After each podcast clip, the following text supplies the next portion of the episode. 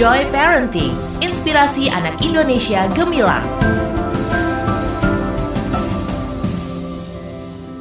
Menikah itu emang gak seperti fairy tale yang selalu happy ending ya, yang penuh rainbows dan juga butterfly. Kita mungkin dulu berpikir nih, kalau pas nikah kita kayak ngebuka sekotak hadiah yang di dalamnya terdapat semua jawaban atas kebahagiaan yang kita cari. Nyatanya nggak gitu sama sekali ya.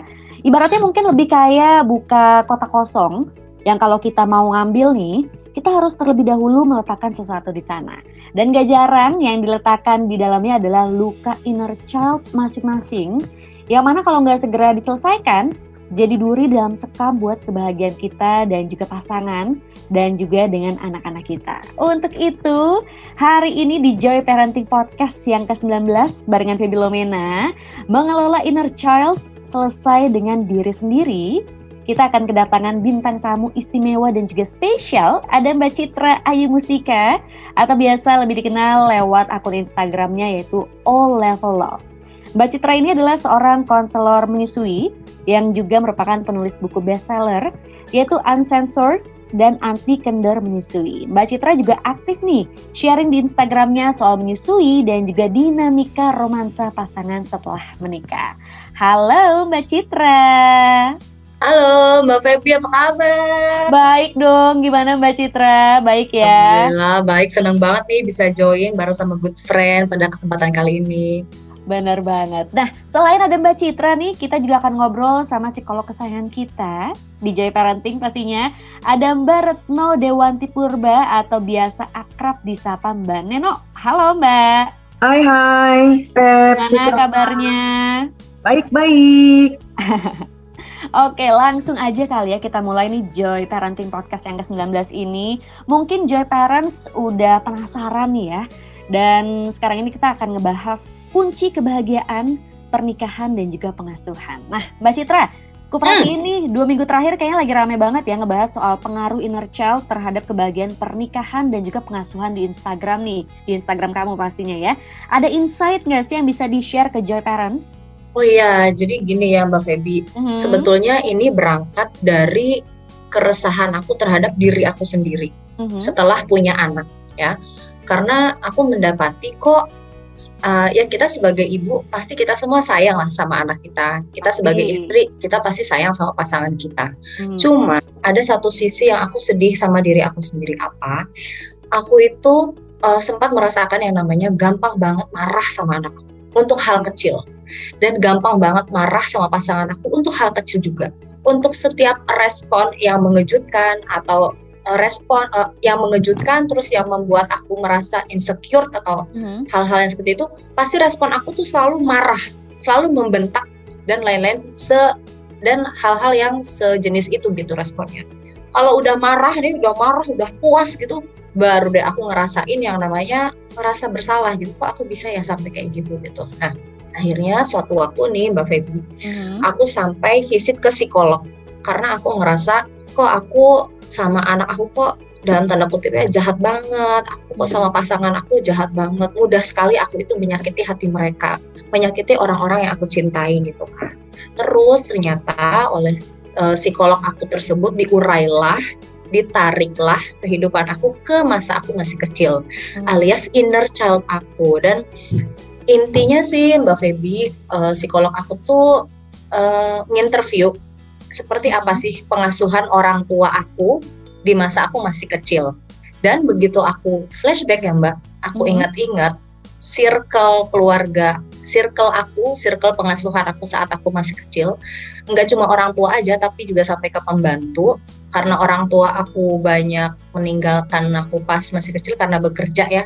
Mm -hmm. uh, ayah ibu itu bekerja aku tuh diasuh sama asisten rumah tangga yang cukup bukan cukup ya itu kasar banget dan galak banget loh. Hmm, Kalau aku marah, mbak aku yang waktu aku masih kecil itu nggak segan-segan mukul aku, hmm. nggak hmm. segan-segan ngomong kasar ya dan hal-hal yang seperti itu. Dan antara ayah dan ibuku, ayah ibu, ayahku itu termasuk yang cukup keras ngedidik aku dari kecil. Keras nggak cuma masalah fisik aja loh ya. Sampai kadang kalau ngomong itu aduh. Nah, akhirnya uh, intinya psikolog tersebut bilang uh, setiap orang itu membawa uh, pengasuhan ya luka dari masa kecilnya dia. Dan tanpa sadar kita pada saat di masa yang dewasa nih akan udah terlanjur familiar dengan pola tersebut sehingga tanpa kita sadari kita mengulang pengasuhan di masa kecil kita ke orang-orang terdekat kita dalam hal ini ke pasangan kita dan ke anak kita. Intinya sih kayak gitu nggak nah terus aku juga punya keluarga deket nih. Mm-hmm. suatu hari yang bersangkutan nih ya, yang bersangkutan curhat sama aku. Uh, dia tuh adik sepupu aku ya teh kenapa ya kok aku tuh selalu ngedapetin pasangan? Belum menikah nih mm-hmm. belum menikah. Kenapa ya aku selalu ngedapetin pasangan itu selalu abusive ke aku? Suka mukul okay. suka ngomong kasar. Mm-hmm dan lain-lain dan lain-lain. Intinya kayak gitu nah terus karena kita bertumbuh besar bersama-sama ya karena masih keluarga juga gitu hmm. ya kita sama-sama tahu persis seperti apa masa kecilnya saudara aku nih dibesarkan dengan orang tua yang tidak harmonis dengan ada tindakan abusive hal yang serupa. Nah sehingga tanpa dia sadari dia membawa luka dia di masa kecil sehingga di masa yang dewasa ini mempengaruhi dia dalam memilih pasangan. Nah jadi yang mau aku sampai ini ke para good friends uh, ya Mbak Feby. Aku tuh titip banget buat teman-teman semuanya bagi yang membawa uh, luka dari masa lalu luka di masa kita kecil ya karena masa kita kecil adalah momen di mana kita first time merasakan cinta dari orang-orang terdekat kita kan. Dalam hal ini dari orang tua atau dari pengasuh jika orang tua kita bekerja gitu. Nah karena first karena pengalaman kita terhadap cinta itu seperti itu hmm. itu secara tidak langsung akan mempengaruhi kita di masa yang akan datang mengulang pola yang sama sehingga luka lama kita di masa kecil itu harus disembuhkan dulu agar kita bisa memutus rantai pengasuhan yang salah di masa lalu agar tidak terulang di masa sekarang. Nah, yang aku lakukan nih, Mbak Feby, untuk memutus rantai pengasuhan di masa lalu, yang aku lakukan nanti dari Mbak Neno pasti akan ada tips yang dari sisi profesional ya. Hmm. Uh, yang aku lakukan adalah satu, intinya aku pasti banyak berdoa sama Allah ya supaya hmm. diberi kelembutan hati, ya, dibuat nggak meledak-meledak, pokoknya jadi banyak zikir intinya gitu. Berusaha untuk meredam emosi dengan ibaratnya minta tolong lah sama Allah supaya hati aku tuh dilembutkan. Terus yang kedua, saat anger aku muncul ya saat anger aku muncul aku itu berusaha mengalihkan rasa marah aku dengan hal yang lebih bermanfaat. Contoh dengan menulis karena aku suka nulis ya mbak Feby hmm. karena buat aku nulis tuh hal yang terapeutik banget.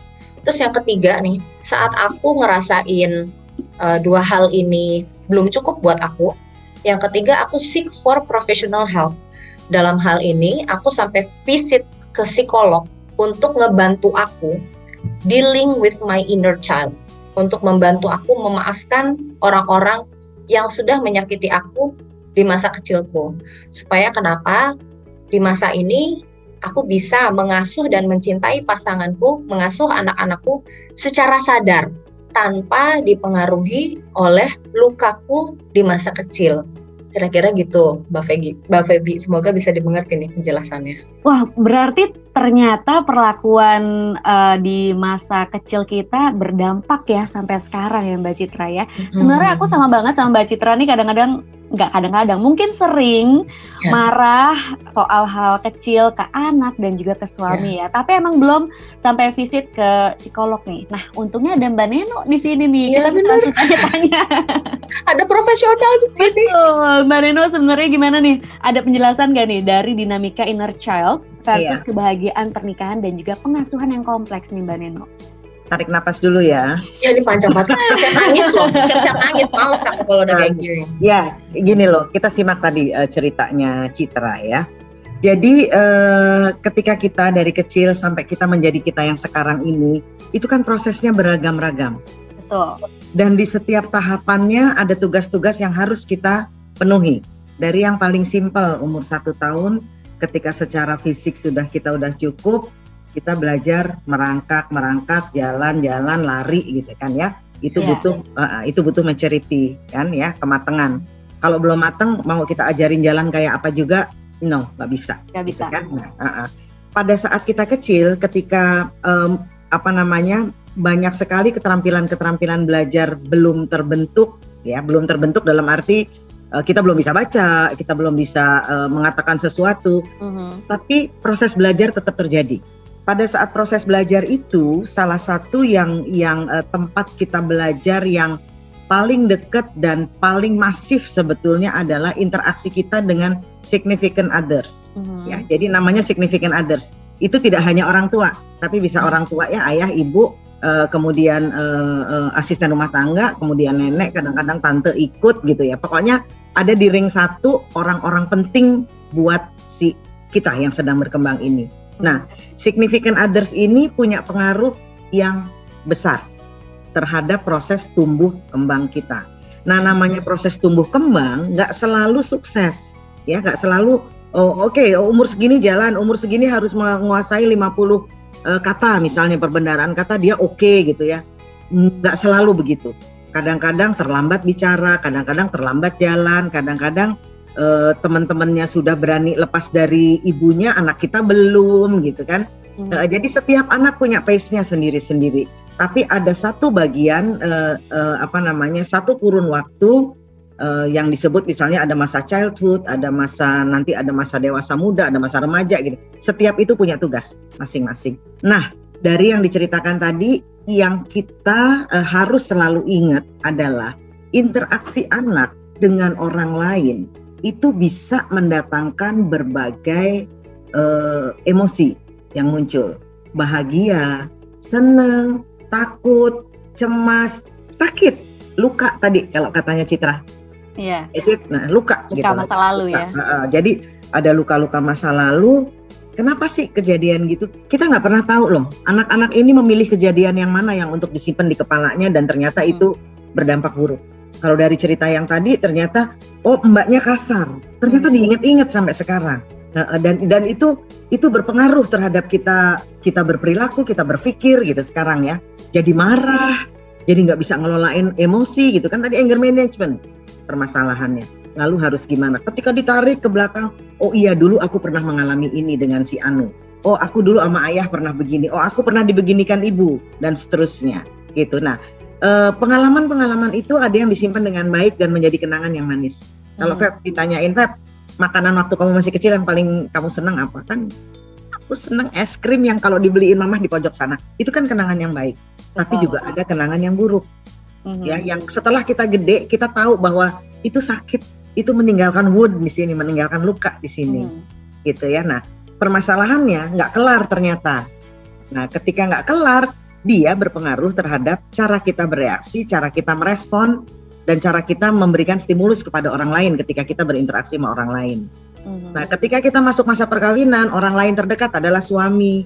Itu kira-kira logikanya ya. Ya iyalah berpengaruh yeah. pasti gitu. Nah, jadi uh, aku mau cerita bahwa uh, trust misalnya itu trust itu di, di, dipelajari ketika kita masih balita loh, ya. Hmm. Salah satu cirinya apa? Ketika anak masuk playgroup pertama kali, uh, tidak sedikit yang drama ketika ibunya harus meninggalkan kelas. Iya. Yeah. Ya. Uh, uh, itu kan sebetulnya pelajaran, pelajaran tentang attachment detachment. Kamu harus bisa detach dari mama. Hmm. Kenapa? Karena ada orang lain yang bisa kamu attach di situ. Siapa guru? Dia harus trust Nah, kalau proses pelajaran trust itu ada luka, ada ada yang di, di, dimaknai uh, tidak menyamankan buat anak dan tidak ada koreksi setelah itu, tidak ada intervensi setelah itu ke bawah sampai tua. Kira-kira aku menjelaskannya gitu ya. Uh, uh, Iya, jadi uh, bahwa uh, inner child wound gitu atau luka-luka masa kecil itu memang sebaiknya kita kenali, kita kenali untuk lalu kita selesaikan jika memungkinkan. Kalau nggak bisa nggak mungkinin sendiri, professional help. Setuju banget itu. Uh, kita lepasin uh, stigma bahwa datang ke psikolog, datang ke psikiater itu lalu kitanya nggak sehat jiwa gitu kan belum tentu gitu kan ya. ya. Ya, aku, uh, aku mau, mau mau cerita bahwa apa yang kita punya di masa kecil itu carried out ke masa hmm. dewasa. Contohnya ya, uh, attachment type antara kita sama suami itu kan ada banyak macamnya. Salah hmm. satu adalah attachment type yang uh, secure. Secure artinya apa? Kita bebas untuk melakukan apa pun dan suami juga bebas untuk melakukan apa pun. Kita nyaman melakukannya karena apa? Karena aku trust dia. Hmm. Kalau aku pergi keluar kota tujuh hari dia nggak akan ngapa-ngapain, misalnya gitu. kan ada trust ya. Jadi nah ketika kita sukses atau kita ketika kita memasuki hubungan dan memiliki hubungan yang secure dengan suami kita, dengan istri gitu ya atau dengan orang lain, itu sesuatu yang kita pelajari dari kecil sebenarnya Feb. Cid, yeah. ya. Jadi tadi ya bahwa ketika kecil dia able to separate from parents. Ketika dewasa jatuhnya jadi gimana kalau pelajaran itu dengan baik dia lakukan. Dia have trust and long lasting relationship with others. Trust mm -hmm. itu salah satu bekal, gitu ya Kemudian uh, ketika kecil kita mencari kenyamanan dari orang tua. Kalau kita takut, ketika takut orang tua peluk, ketika takut orang tua bilang nggak apa-apa gitu ya dan seterusnya. Mm-hmm. Ketika besar dari beberapa penelitian bilang, oh you tend to have a good self esteem. Self esteemnya terbentuk dengan baik kayak gitu ya. Kemudian kita juga jadi belajar comfortable sharing feelings ke orang lain. Karena waktu kecil ketika kita sharing negative emotion, negative feelings, orang tua merengkuh kita gitu. Hmm. Tapi kalau diomel-omelin tadi kayak cerita tadi, begini dimarahin, begini dimarahin, kita kan jadi oh oke. Okay.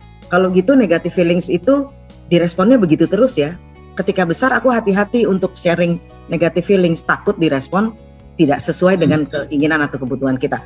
Gitu kira-kira ya. Jadi kita punya banyak banget uh, attachment type pada pada apa namanya? pada pasangan kita dan ketika attachment itu menuju ke arah yang tidak sehat, ada pepatah yang bilang time will heal udah deh berjalannya waktu aja deh akan menyembuhkan luka. Ada yang bisa, banyak yang enggak gitu. Ada yang bisa, ada, tapi banyak yang enggak gitu. Jadi uh, either kita denial bahwa kita punya masalah yang harus diselesaikan atau kita ignore gitu ya. Uh -uh. Yeah. uh. Nah, menyembuhkan tapi sebetulnya yang dilakukan adalah mengubur luka dan lukanya itu terus ada di situ. Terus ada dan dan kalau lagi pas kerasa tuh gini, celing gitu rasa nyit gitu kan ya nggak emotional buttonnya ke trigger gitu kan uh, gitu nah dalam konteks itu kita jadi bisa berefleksi kalau ada permasalahan kemudian uh, permasalahan dalam pola interaksi kita sama pasangan misalnya hmm. kita lihat dulu apakah burden kita di masa lalu itu udah kita kelarin sehingga pasangan kita nggak dijadikan tempat untuk menaruh burden yang sebetulnya sebetulnya bisa kita selesaiin tapi kita nggak mau nyelesain kan hmm. kesian yang di sebelah. Begitu pula sebaliknya. Kalau kitanya udah kelar, ternyata pasangan kita belum kelar, kita harus bantu dia hmm. untuk nyelesain itu. Barangkali dia takut, barangkali dia cemas, barangkali dia nggak nyaman kalau harus uh, open up inner child woundnya itu, itu kan kita bantuin bahwa it's okay, nggak apa-apa. Nyakitin pasti, hmm. gitu kan? Ya kita dari kecil buka plester aja ketika habis jatuh kan, tarikan plesternya aja nyakitin, hmm. walaupun tujuannya untuk nyembuhin gitu. Jadi hmm. kurang lebih begitu kita harus ingat bahwa kita punya kendali atas diri kita, ya. Hmm. Mau ya. pergi ke profesional sekalipun kalau kitanya sendiri tidak membuka diri hmm. untuk didampingin, tidak membuka diri untuk uh, dalam tanda kutip diintervensi ya hmm. secara positif ya, hmm. uh, nggak akan jadi apa-apa. Sayang juga udah ke professional help, ke profesional terus kitanya mati-matian bertahan gitu. Biasa itu di, di pertemuan pertama, kedua, ketiga bertahan. Tapi abis itu lalu kita ya, ya enggak? Tapi, ya nggak cheat ya, akhirnya bertahan apa terbuka gitu. Tapi Mbak Neno mungkin ada orang-orang kayak aku nih uh, suka udah lupa gitu masa kecil. Itu hmm. bisa digali-gali lagi pasti. Semua orang tidak berhenti di titik yang sama ingatannya, mm -hmm. ya. Jadi misalnya aku aku tanya pada seseorang, oke okay, kamu mau bisa mundur berapa lama sih? oh aku inget dulu waktu kira-kira aku umur 2 tahun nih berarti dia sampai situ hmm. ke belakangnya dia nggak nggak paham gitu ya kemudian ada orang-orang yang iya entah masa kecilnya misalnya terlalu gelap untuk dikenang dia memilih untuk tidak masuk ke situ lagi untuk tidak kembali ke situ lagi jadi susah kalau kita ajak yuk kita ke situ lagi. Enggak. Aku nyaman ngingetnya dari masa SD ku aja misalnya. Beda-beda tiap orang. Ya uh -uh. betul. Berarti uh, uh -huh ada yang mau ditambahin lagi Mbak Neno? Enggak. Oke, okay. berarti emang masing-masing dari kita dan pasangan sebenarnya harus bertanggung jawab ya atas kebahagiaan diri kita sendiri nih. Dan sebagai teammate, kita dan pasangan kan sebenarnya harus sama-sama kerjasama nih, mencari jalan uh. tengah dari proses internal masing-masing yang lagi berusaha selesai dengan dirinya sendiri. Kira-kira apa aja sih yang bisa kita dan pasangan lakukan biar bisa sama-sama selesai nih dengan diri kita masing-masing? Iya. Nah, aku duluan ya. Mulai, boleh? Siapa dulu? Aku duluan ya. Nanti kamu tambahin tambahin ya, Cid. Boleh, Mbak yeah. Deno duluan. Jadi kalau kalau aku gini, nomor satu adalah kenali. Mm-hmm. Ya, biar bagaimanapun selama apa pun kita pacaran, ketika komitmen dan ketika sudah menjadi pasangan suami istri secara sah itu beda. Mm-hmm. Ya kan, e, e, konsep kita menjadi beda, cara pandang kita menjadi beda. Nah, e, kenali karena orang di sebelah ini yang rasanya sudah kita kenal, ternyata ada hal-hal juga yang nggak kita kenal hal-hal lain. Mm-hmm. Jadi uh, proses saben hari kita ketemu itu sebetulnya adalah proses terus menerus saling mm-hmm. mengenali. Kenapa? Pengenalan ini memudahkan kita kalau nanti lagi ada masalah, kita mm-hmm. lagi kepentok, kita mm-hmm. tahu pakai tadi pakai coping strategi yang mana yang cocok buat dia, pakai mm-hmm. bahasa mana yang cocok buat dia. Gitu mm-hmm. kan proses pengenalan. Jadi aku selalu gitu, aware, knowledge, awareness dan knowledge ini bekal yang penting banget buat uh, melakukan apa pun hmm. pendampingan kah intervention kah uh, sesimpel tadi ya ngepuk-kepuk pundak nggak kamu nggak apa-apa udah emang orang-orang di kantor emang begitu is okay aku paham gitu ya itu uh, perlu pengenalan karena nggak semua orang suka dipuk pundaknya gitu ya jadi yeah. uh, ketika kita nanti uh, apa ya dalam posisi menolong, membantu dan mendampingi pasangan untuk hmm. struggling menyelesaikan eh, beban-beban yang dari masa lalunya, kita udah kuat duluan, kita tegak gitu. Kita udah kenal, kita udah tahu. Dan sebaliknya, ketika kita dalam posisi yang perlu dibantu, tolongin dia untuk bantu kita. Hmm. Itu kata kuncinya. Teriak-teriak minta dibantuin, tapi kita keras banget nggak mau dibantuin. Kesel orang yang membantuin kan. Hmm. Gitu. Jadi uh, help me to help you itu adalah menurutku posisi yang paling yang paling uh, kontributif ya kalau kita mau menyelesaikan perkara-perkara masa lalu yang mesti kita adepin sekarang. Betul bahwa jangan sampai anak-anak kita lalu juga uh, menerima perilaku-perilaku yang sebenarnya tidak menyamankan kita di masa kecil kita warisin ke anak-anak. Jangan dong, gitu kan? Enggak. Yeah. Uh -uh. Itu tips yang satu. Uh, Cit, gimana Cit menurutmu Cit?